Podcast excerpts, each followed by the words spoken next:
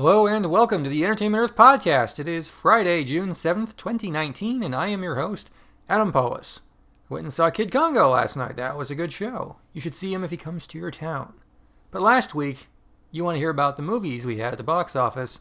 Number one, Godzilla King of the Monsters was also Godzilla King of the box office with $47.9 million. It was followed by Aladdin at $42.9 million at number two, just $3 million less, which is pretty amazing.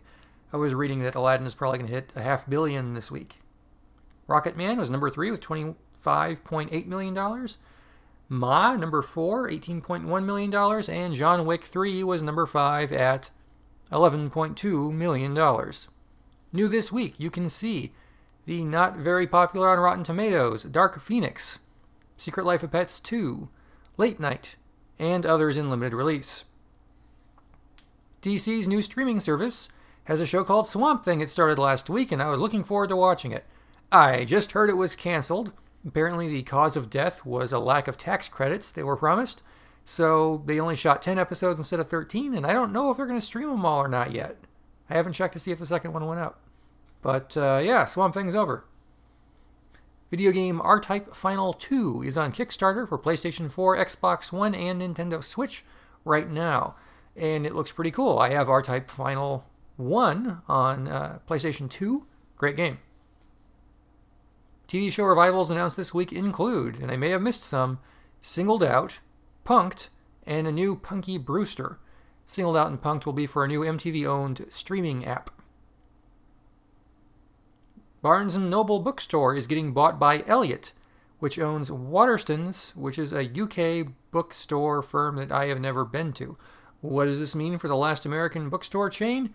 No idea, but they do carry toys and records and some other goodies in addition to snack treats and coffee things. Netflix confirmed a new Jurassic World based CG series called Camp Cretaceous. It's coming in 2020, and I assume will make Mattel very happy because you can put new dinosaurs in front of kids. And from my understanding, the show does focus on teenagers loose on Isla Nublar from the first movie, so we'll see how that happens. Hasbro licensed Micro Machines, formerly of Galoob, to Wicked Cool Toys. A new toy line for Micro Machines is now due in 2020. Hasbro doesn't tend to license out a lot of its IP for big toy lines, like we saw G.I. Joe for Sergeant Rock, but on the whole, Hasbro makes most Hasbro core toys other than uh, Spirograph and some games, so there's some precedent. But it's interesting, and Micro Machines have been off the market in car form for definitely more than 10 years. The last time we had new Micro Machines branded product were for Rogue One Star Wars ships. Musician Dr. John died this week. He was 77. New, at Entertainment Earth. Time for the Paladone sale. For Father's Day, you can buy one item and get another one for 40% off.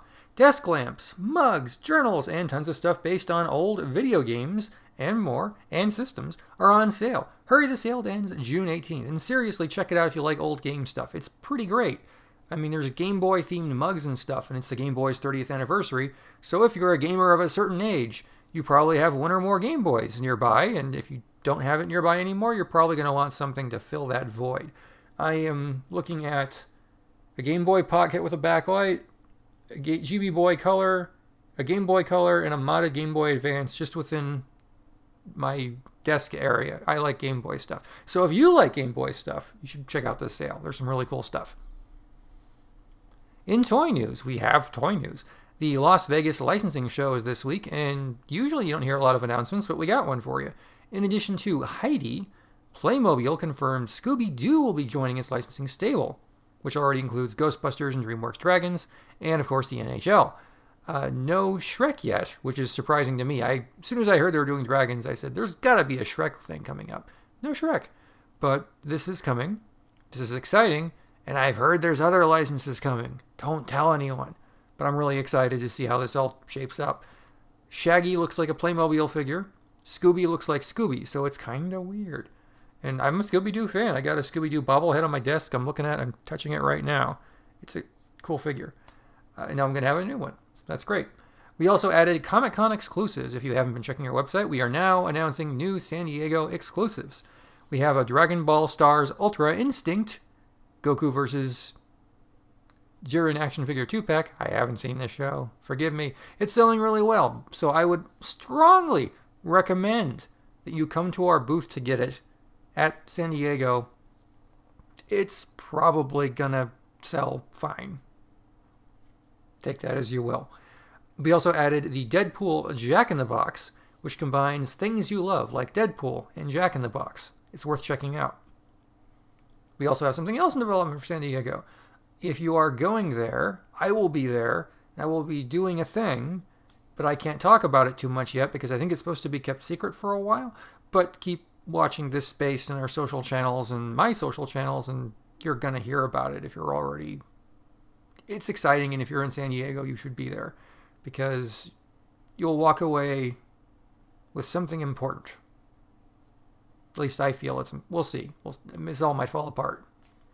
New arrivals this week include lots of stuff. Check the website. But we have new pre-orders like the Transformers Masterpiece MP47 Hound, which just went up last night while I was at the Kid Congo show.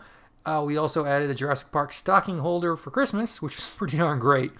And just this morning, before I started recording the podcast, we added X Men Retro Marvel Legends 6 inch action figures Wave 1.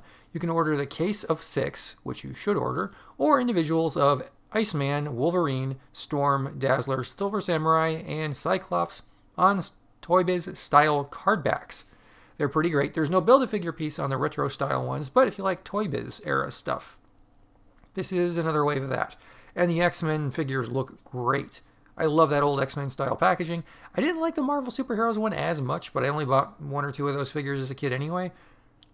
Spider Man was a great line of toys in the 90s, but I didn't really get super into it until the animated series came around. Although I did buy that superposable Spider Man figure they had out in 93 or 94. That was pretty great. And that's it. Thanks for listening to the show. We hope to be back with you next week on the Entertainment Earth podcast. Tell a friend if you like the show. Our listenership could use some increasing, and if you tell three people, it might double our listenership. So, hey, you know someone out there who likes toys and still listens to podcasts, right? Let them know. And I'll see you next time on the Entertainment Earth podcast. Oh, follow us on Twitter at Ent Earth and uh, keep doing that because we have a lot of San Diego things to talk about with you all.